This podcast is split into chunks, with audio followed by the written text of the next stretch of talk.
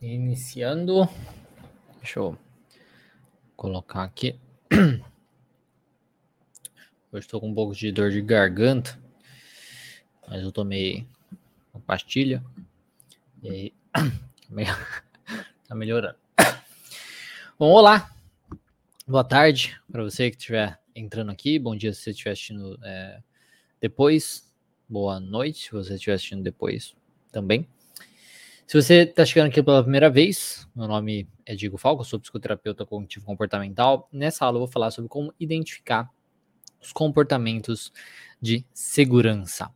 Tá? É um assunto que as pessoas se interessam bastante, então por isso que eu estou, digamos, não estou repetindo esse assunto, mas estou falando mais coisas sobre esse assunto, os comportamentos de segurança, que é uma, digamos que é um componente da terapia cognitivo comportamental que a gente utiliza bastante e é muito útil para ajudar os pacientes a se comportarem, a terem é, um, um, uma melhor qualidade de vida.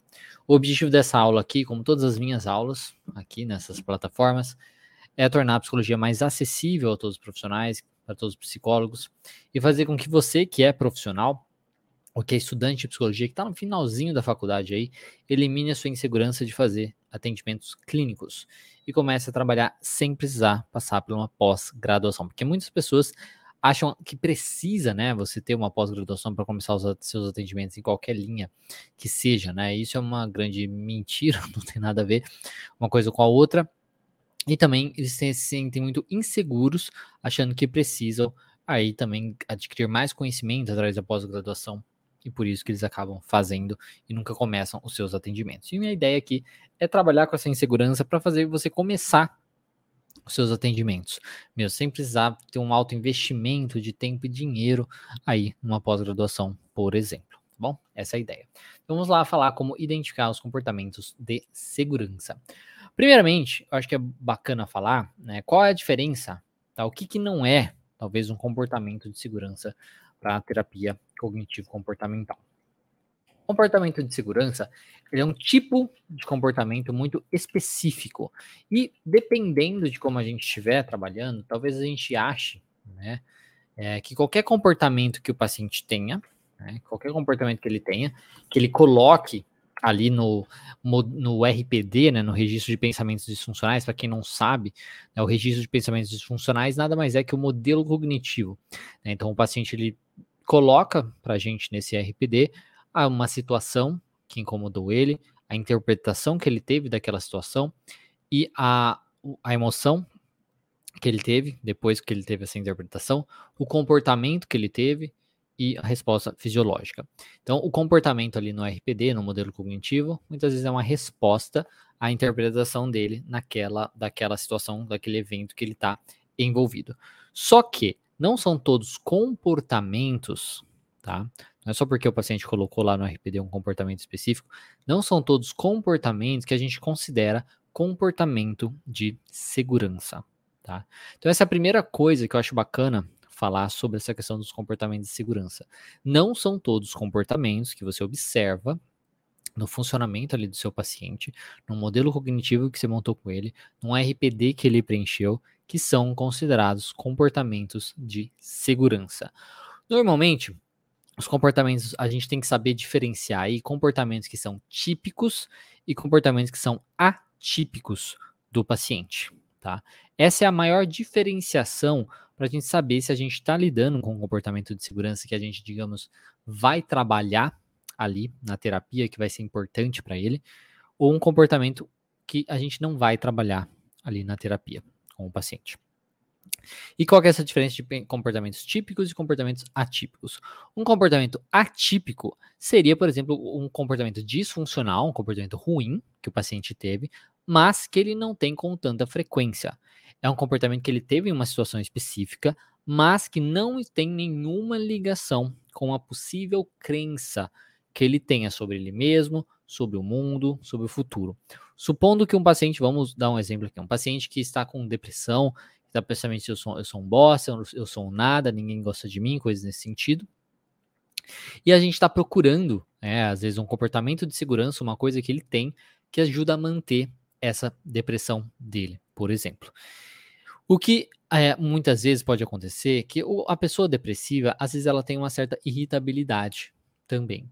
E vamos supondo que, supor que esse paciente aí depressivo, né, em certo momento ele está um, conversando com a mãe, tem uma discussão com essa mãe e grita com ela, né? É, é nervoso, é agressivo com essa mãe. Só que ele não costuma ter esse tipo de comportamento. É um comportamento que aconteceu ali naquele momento, que a depressão pode ter ajudado por conta de, de aumentar um pouco a irritabilidade dele, por exemplo, mas que ele não tem com tanta frequência, que não tem nada a ver com a crença daquele paciente. Então, quando a gente pensa nessa questão de diferenciar um, pensa, um, um, um um paciente com comportamento típico e um comportamento atípico, essa é a diferenciação aí um comportamento de segurança para um comportamento disfuncional. Porque ele brigar com a mãe, gritar com a mãe, é um comportamento disfuncional porque não é bacana, vai, vai prejudicar a relação dele com a mãe, coisas nesse sentido. Mas, como não acontece com tanta frequência e não protege contra uma, uma, uma possível crença que ele tenha, né, dele ser incapaz, dele ser é insuficiente, das pessoas não gostarem dele, coisas nesse sentido, nesse caso de um paciente depressivo, então não é considerado um comportamento de segurança. Porque o comportamento de segurança, então, ele é típico, ele tende a acontecer com uma certa frequência na vida do paciente e ele sempre está protegendo o paciente de uma crença que ele tenha, tá? Uma, protegendo tanto o contato com essa crença ou, na cabeça do paciente, a exposição dessa crença. Então, se ele tem uma crença de ser incapaz, de fazer as coisas, de ser um fracasso, de ser é, é, ruim, por exemplo, a, o comportamento que ele tem tenta mascarar dos outros esse, esse isso. Como um exemplo é, por exemplo, um comportamento de perfeccionista. Então, o paciente ele tem um comportamento de segurança de ser perfeccionista, de querer fazer tudo da melhor maneira possível. Isso para mascarar para os outros, porque ninguém pode saber que eu sou um fracassado, ninguém pode saber que eu sou incapaz, ninguém pode saber que eu não dou conta dessas coisas. E aí ele desenvolve um comportamento de segurança, onde repetidas vezes ele tem esse, esse perfeccionismo aí, de certo modo. Tá? Então, o comportamento de segurança, ele tende a ser típico, eu acho que isso é muito importante, ele tem uma certa frequência aí na vida do paciente, e ele protege o paciente de entrar em contato com uma crença ou, na cabeça do paciente, de expor essa crença para o meio, né, para o meio social dele. Então, o que são é, o comportamento de segurança? Basicamente, comportamentos que trazem segurança para o paciente. São comportamentos que ele tem que tranquilizam ele. Porque se eu tiver o meu comportamento de segurança, a minha crença a respeito de mim mesmo não vai aparecer. Eu não vou entrar em contato com essa crença. Se eu tiver o meu comportamento de segurança, os outros não vão perceber a minha crença, eles não vão perceber a realidade sobre mim. Vamos colocar dessa maneira. Eles vão descobrir a realidade sobre o mundo, coisas nesse sentido. E aí eles acabam evitando o sofrimento, então, e o encontro com as suas crenças e medos. Esses são os comportamentos de segurança. Ah, pausou o vídeo aqui no Instagram. Deixa eu só tentar voltar. Eu vou trocar para a internet de celular, porque às vezes está usando a internet aqui, aqui, aí fica. A Isa colocando aqui, esse comportamento de segurança são as crenças intermediárias? Não. É, o comportamento de segurança, ele está entre, ele está depois, por exemplo, tem a crença central, eu sou um bosta, eu sou um merda e tal, não dou conta, e tem o comportamento de segurança. As crenças intermediárias ligam esses dois, tá? Então, por exemplo, se eu tiver o comportamento de segurança, a minha crença não vai acontecer. Se eu não tiver o comportamento de segurança, a minha crença vai acontecer. Isso seria um exemplo de crença intermediária. Tá? Então, ela liga o comportamento de segurança com, às vezes, aí, a crença. Isso quando a gente está falando de, uma, de um pressuposto, né, uma suposição aí nas crenças intermediárias, tá bom? E por que, que é importante a gente trabalhar com os comportamentos de segurança, né? Porque se o paciente tem esses comportamentos, por que, que a gente tem que trabalhar com eles? Primeiro, a gente precisa desenvolver crenças mais é, funcionais. Quando a gente trabalha com esses pensamentos, com esses comportamentos, ajuda o paciente a desenvolver crenças mais funcionais aí a respeito dele mesmo, a respeito do mundo, a respeito do futuro das pessoas e coisas nesse sentido. Ao mesmo tempo que ajuda a gente enfraquecer aí as crenças disfuncionais. A Amanda colocando que seriam as estratégias de enfrentamento do paciente, isso mesmo. Estratégia de enfrentamento, é, é, tem outro nome também, estratégias compensatórias, né, comportamentos de segurança. Só que é que estratégias de enfrentamento não necessariamente diz que é algo ruim, né? Vamos colocar dessa maneira. Quando a gente diz comportamento de segurança, tende a ser algo ruim, ou estratégias compensatórias, né, tende a ser é algo mais ruim. E você falar estratégia de enfrentamento, às vezes pode ser considerado uma coisa positiva, talvez, né? Então, mas sim, é, é, é, é o como o paciente lida com a situação, né, de uma maneira mais comportamental, tá? vamos colocar dessa maneira, que seja que é típico, que ele costuma ter com uma certa frequência aquilo e que protege, que tem uma ligação com a crença dele, que é ligada aí por essa crença intermediária, como eu falei. Então, lidar com os, com os comportamentos de segurança ajuda a desenvolver crenças mais funcionais, a enfraquecer as crenças disfuncionais, porque ele vai vendo que aquele comportamento não necessariamente ajuda, que na verdade mantém aquele problema, mantém aquele pensamento, mantém aquele funcionamento ruim é, dele, e ajuda a gente pensar em novas estratégias a serem colocadas em prática, que aí ajuda a desenvolver novas crenças, né? Crenças mais funcionais. Ajuda então sair do ciclo de manutenção do seu problema atual e em direção aí às suas metas de vida e os seus valores, tá? Então essa é a importância de você aí é, ajudar o paciente com os seus comportamentos de segurança. E por que que o paciente mantém esse comportamento? Basicamente porque é confortável, né? É muito confortável a gente responder da maneira mais confortável, mais segura, assim, é para evitar justamente o sofrimento, para evitar aí o sofrimento emocional, para evitar o sofrimento psicológico, né? Coisas nesse sentido. Então, a gente se envolve, nós, todos nós nos envolvemos em comportamento de segurança e o paciente, né, também, justamente porque para buscar o conforto, para evitar o sofrimento emocional e o sofrimento psicológico. E faz com que ele enfrente também algumas, é, algumas situações que muitas vezes ele não enfrentaria sem eles, sem esses comportamentos. Vou dar um exemplo disso para vocês entenderem. Porque existem alguns tipos de comportamento de segurança. A gente pode ter o tipo de comportamento de segurança que é um que eu posso que a gente considera assim maior, um comportamento maior de segurança e um comportamento menor que às vezes não é tão é, fácil de você identificar. Às vezes não é tão fácil de você identificar e aí você precisa de um certo uma certa investigação né, ali com o paciente para você conseguir investigar mais isso. Muitas vezes é necessário um experimento comportamental ou uma exposição para vocês terem acesso a esse comportamento de segurança menor. Tá? O que, que seria a diferença desses dois? Um comportamento de segurança maior seria o paciente, por exemplo, do, é, da ansiedade, né, um paciente ansioso que evita as situações. Então, ele, um paciente com pânico que evita ir no supermercado por exemplo, que evita andar de carro sozinho, né? Porque ele não consegue andar de carro. Então, ele deixa de fazer as coisas. Então, a evitação, nesses casos, é um, é um comportamento de segurança maior, vamos colocar assim, que é muito mais fácil de você conseguir identificar, né? Porque o paciente simplesmente deixou de fazer. Ele tinha que fazer aquilo, ele precisa fazer aquilo, e ele não faz, basicamente. Então, fica mais fácil de você identificar. Se a gente pensa um paciente raivoso, né, um paciente que, que lida muito com a questão da raiva, né, é, ele toda hora xingar as pessoas, ele toda hora brigar com os outros, querer brigar, tal, coisas assim, né, ficar olhando cara feio e tal, isso às vezes tende a, a, a ser um comportamento maior porque é mais visível, né, é mais fácil da gente conseguir identificar essa situação. E o que seria um comportamento de segurança menor? O comportamento de segurança menor é ajuda o paciente a enfrentar a situação, mas com ressalvas. Então, voltando ao exemplo do paciente com pânico, que não vai no, ao supermercado, porque ele tem medo de é, ter um piripaque ali dentro e não conseguir fugir, coisas nesse sentido, né, de receber ajuda e tudo mais. É, às vezes ele pode ir no supermercado, mas não ir é, andar por todo o mercado. Às vezes ele só fica andando ali nas ilhas mais próximas da saída isso pode ser um comportamento de segurança que a gente pode considerar um pouco menor.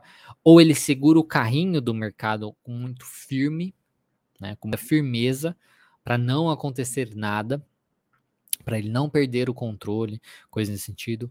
Ou ele precisa ir no mercado com outra pessoa junto, senão ele não consegue ir. Então, isso são comportamentos que ele pode ter, né, que ajuda ele a enfrentar a situação, mas que não ajuda ele a lidar com a sua crença disfuncional. Porque ele ainda acha que ele é incapaz. no caso aí do paciente com, com, com ansiedade, por exemplo, ele ainda acha que ele é incapaz de enfrentar essa situação sozinho. Ele ainda acha que vai acontecer isso, que vai acontecer aquilo, caso ele não tenha X comportamento, caso uma pessoa não esteja com ele, caso ele não segure firme no carrinho, caso ele não fique ali próximo da saída, tá? Então, é um comport o comportamento de segurança menor é um comportamento que às vezes não é fácil de você identificar, porque o, o paciente ele faz aquilo, né?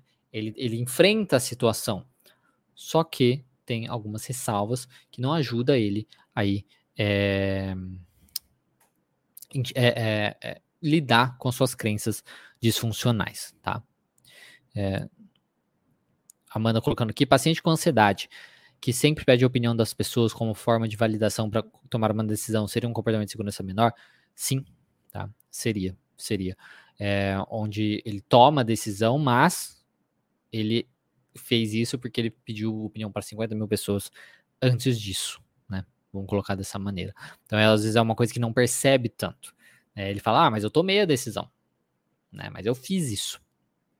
E aí ele repete. Com pacientes com tag, muitas vezes tem isso. Então tem essa questão. Então existem esses tipos variados de comportamento de segurança que eu acho bacana, que eu acho importante falar. Então, por enquanto eu falei questão que a diferença, né, que existe comportamento de segurança, um comportamento disfuncional que o paciente pode ter, que não necessariamente é um comportamento de segurança, que às vezes vai aparecer no consultório, mas aí você vai avaliar se você vai lidar com ele ou não. Por quê? São, são comportamentos que não têm ligação com uma crença que o paciente tenha e que não são comportamentos típicos ali do paciente. Depois, tem, temos essa questão que o comportamento de segurança ele pode ser um comportamento maior, que é uma coisa que o paciente às vezes evita a situação para não ter contato com a crença, e outros comportamentos menores que aí ele pode estar realizando que às vezes você não percebe tanto, onde ele enfrenta a situação, mas enfrenta de um jeito meio cagado, aonde ele não está lidando com seus pensamentos, ele não está lidando com suas crenças e coisas nesse sentido. Então, o que, o que a gente precisa fazer é aprender a lidar com esses pensamentos. A primeira coisa que a gente tem que fazer é identificar né, esses pensamentos, esse, esse, esses comportamentos que o paciente pode estar tendo. Já dei algumas é, dicas aqui de como você faz isso. Primeiro você precisa saber essa diferenciação que eu comentei. O primeiro passo, então, é você identificar o modelo cognitivo, né? do paciente, modelo cognitivo do paciente e o ciclo de manutenção do seu problema.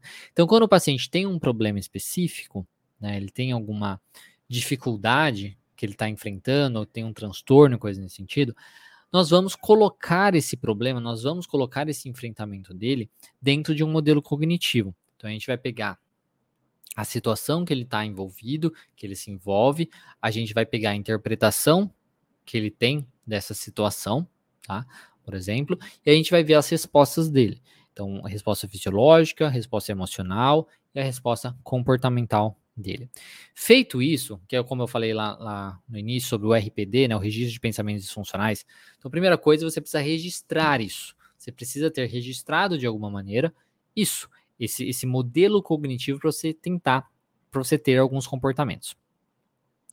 Depois, você vai pegar esse comportamento e vai se questionar, vai questionar para o paciente se esse comportamento é típico, se esse comportamento sempre acontece, se é uma coisa que, nossa, quase toda semana está acontecendo com o paciente. Sempre que ele se envolve nessa situação, sempre que ele se envolve com essas coisas, ele tem esse comportamento.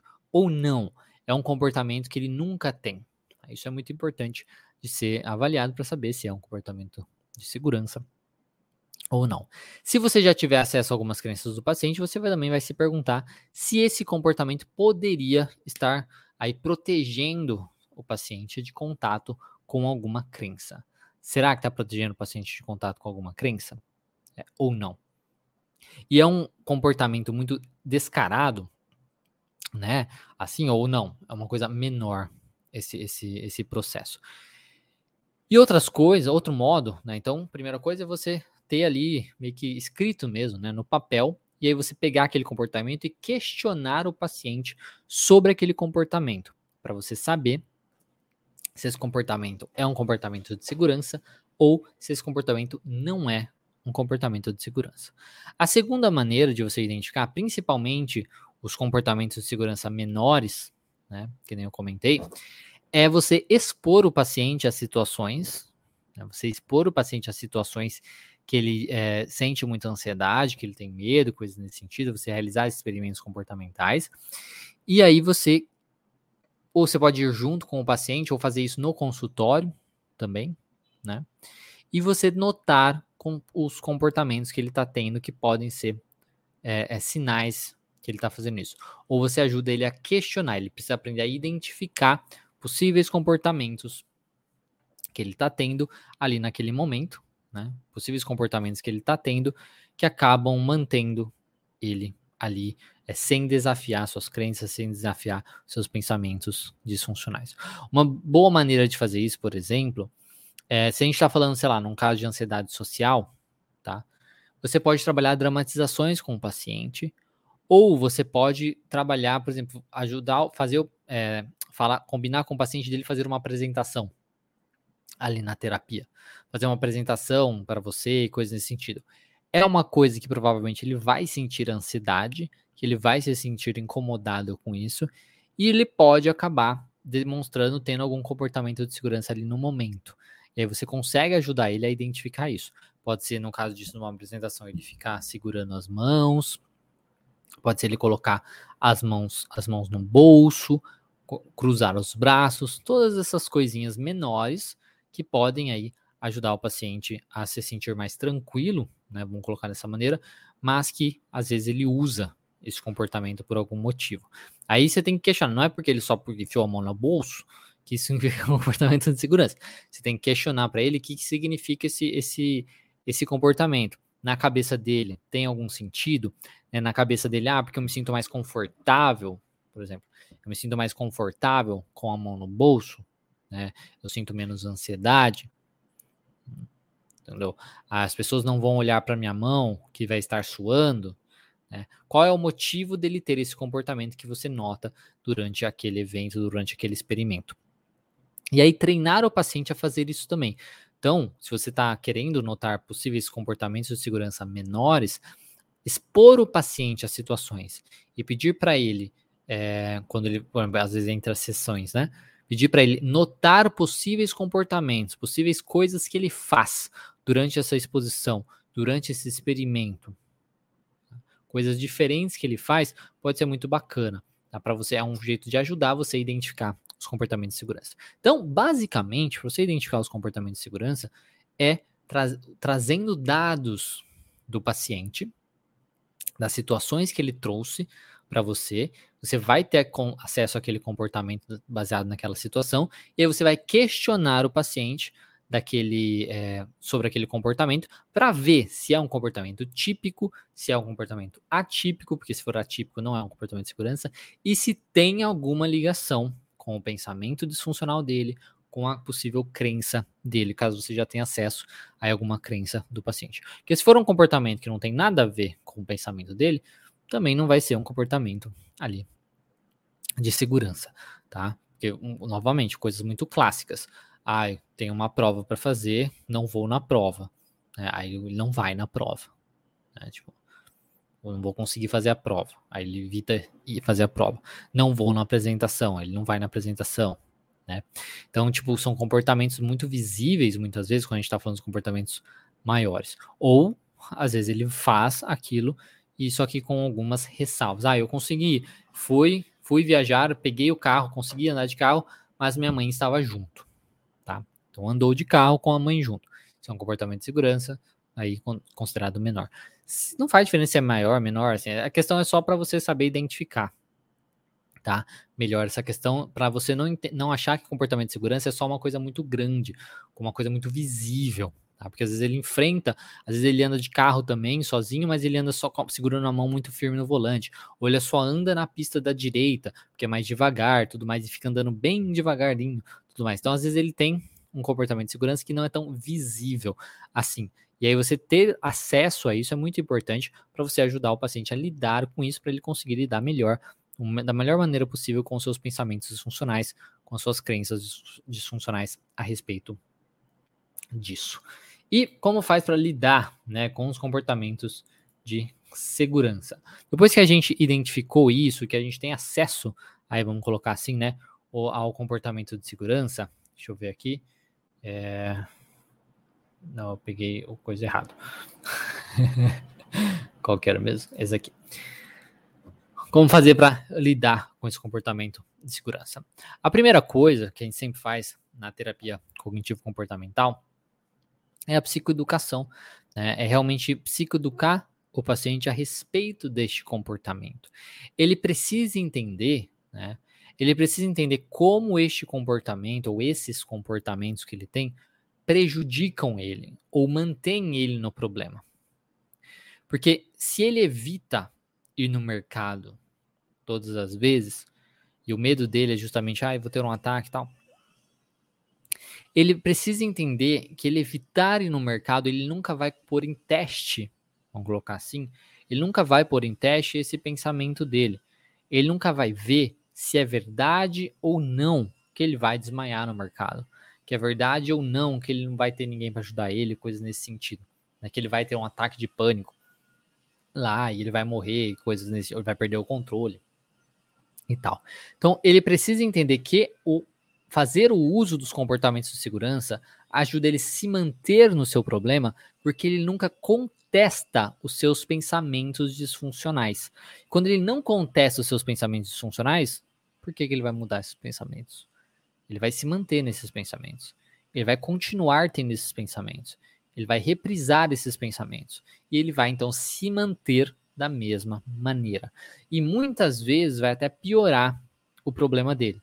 Ele começa a fazer isso várias vezes, começa a fazer isso várias vezes, isso vai reforçando o comportamento dele, reforçando o pensamento dele, onde ele acha, olha, tá vendo, só não deu errado porque eu tive meu comportamento de segurança. Então, a primeira coisa para você fazer para lidar com esses comportamentos, depois que você já tem acesso a eles, é uma psicoeducação deles. Como eles são, o que eles são, como eles funcionam, tá? E como e por que que eles prejudicam aí o caso é, é, específico aí do seu paciente. Por que, que mantém o paciente naquele modelo cognitivo, naquele ciclo de manutenção? Por que, que eles são ruins para o paciente? Realizar essa, essa psicoeducação é muito importante para ele entender, poxa, beleza, então eu preciso mudar. Porque se não é simplesmente, ah, tem que mudar isso. Ah, mas por quê? Então precisa explicar. Então a primeira coisa é uma psicoeducação. Depois é desenvolver junto com o paciente novos comportamentos, tá? Então, este comportamento é um comportamento ruim, né? Esse comportamento não é o comportamento adequado, não é o melhor comportamento para você ter nesta situação, nesse evento, coisas nesse sentido. Então, qual é, qual seria o melhor pensamento, o melhor comportamento, né? Para o paciente, para aquele momento, para aquele evento. Qual seria? Aí você tem que questionar junto ao paciente, você tem que tentar elaborar junto ao paciente qual seria o melhor comportamento para ele ter.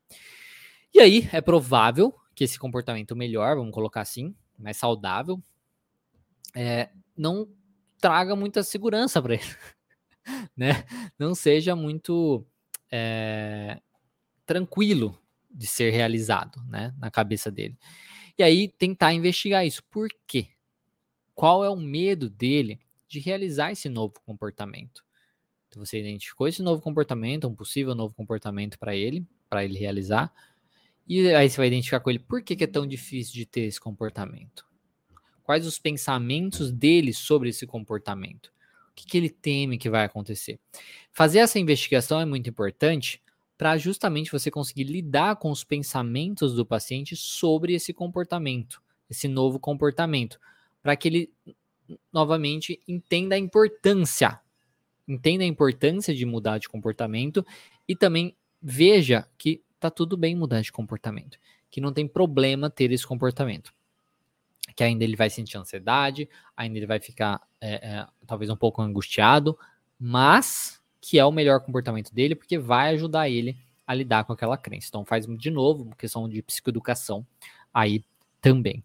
E depois que você faz isso, então, então você teve a psicoeducação, você desenvolveu junto com ele novos comportamentos, você questionou ele a respeito desses novos comportamentos, se faz sentido para ele, se ele entendeu, por que, que é difícil dele realizar esses novos comportamentos, você vai ajudar ele a enxergar melhor, assim, né? Vamos colocar assim esses novos comportamentos, entender como esses novos comportamentos vão ser benéficos para ele, vão ajudar ele, coisas nesse sentido. E aí você então realiza com ele, você desenvolve com ele experimentos comportamentais e exposições, justamente com a, a com a consciência mais ativa para que ele não realize esses comportamentos de segurança ou e ou realize os comportamentos mais funcionais aí que você desenvolveu com ele. Qual que, que eu estou querendo dizer com isso? Porque se o paciente tem um, um, comportamento de segurança de evitar fazer as coisas, uma coisa maior, né? O comportamento funcional aí seria ele às vezes enfrentar a situação. Então, pensando nisso, né? E se a gente pensa num paciente que às vezes enfrenta a situação, mas com um comportamento de segurança menor, né, que ele faz aquilo de uma maneira segurada, ajudar o paciente a fazer esse exercício, fazer essa, ter essa exposição, só que não utilizar esse comportamento de segurança e lidar com os possíveis pensamentos que forem aí relacionados a isso, né? os possíveis pensamentos que forem relacionados a ele não utilizar esse comportamento de segurança, o que, que pode acontecer, como que ele pode lidar caso tal coisa aconteça, caso tal coisa aconteça. Então é realizar uma preparação para o paciente para dar uma segurança para ele, mas, mas sem fazer uso de comportamento de segurança, para dar uma segurança para ele que ele vai saber o que fazer, que ele vai conseguir fazer o que for necessário ali caso é, ele sinta ansiedade, por exemplo, no, no exemplo do paciente ansiedade.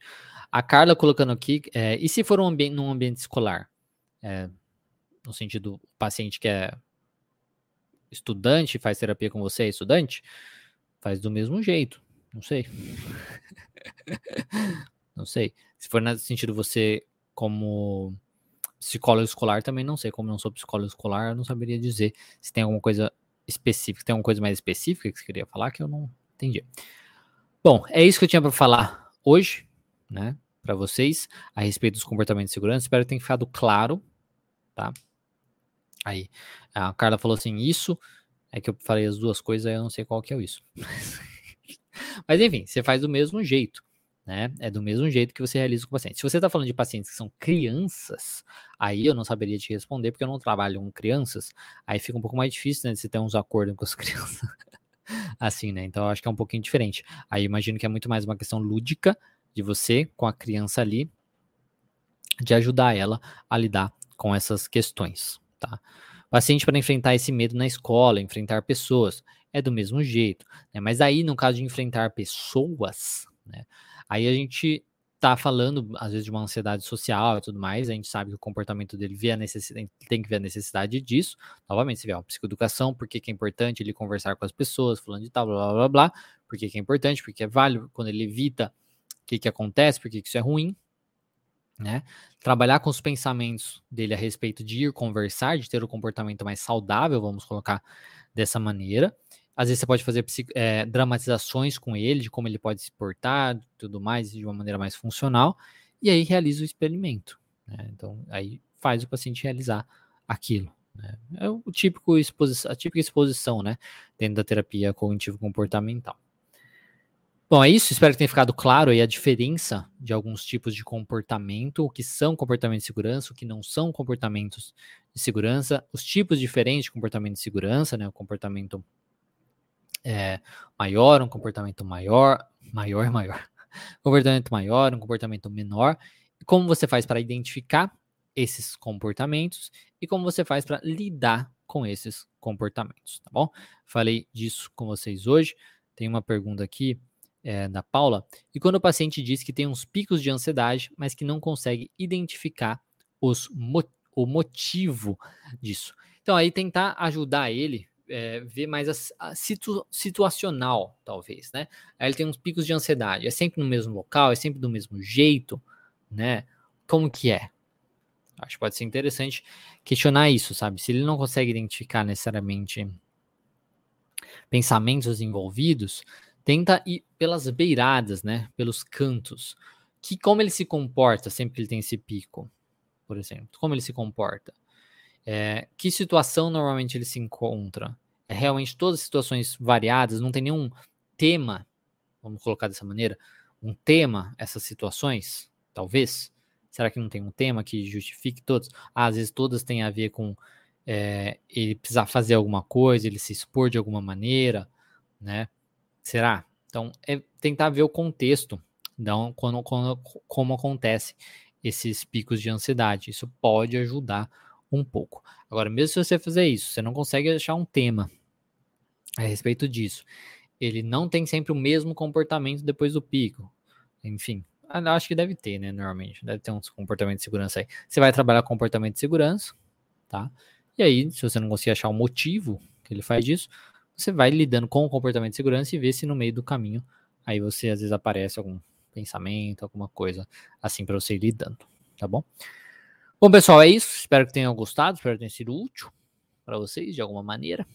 É, e, e, lembro para é, todo mundo aqui que estão abertas as inscrições para o treinamento em terapia cognitiva, que é um treinamento que eu realizo desde setembro, aí, de forma gratuita, tá? Para todo mundo. E no final acabo falando do meu curso Academia da TCC, que sempre é, sempre abre assim no, no final de tudo, né? Então é um treinamento gratuito que é muito bacana, onde eu falo sobre a estrutura da sessão, onde eu falo sobre os principais erros que profissionais de TCC acabam cometendo e tem muita prática nesse treinamento que pode ser muito interessante você, que às vezes é estudante de psicologia, está no finalzinho da, da faculdade, você que é formado já em psicologia, você que trabalha aí como psicoterapeuta já, então é uma coisa que é uma coisa que pode ajudar bastante. Se você tiver interesse de participar desse evento, né, do, do treinamento em TCC, que é gratuito, como eu já falei, se você está assistindo pelo YouTube ou pelo Facebook, na descrição do vídeo tem ali um link para você se inscrever. Se você estiver assistindo pelo Instagram, entra no meu perfil, só isso. Você entra no meu perfil, entrando lá, tem um link na biografia, né? Na biografia tem um link lá.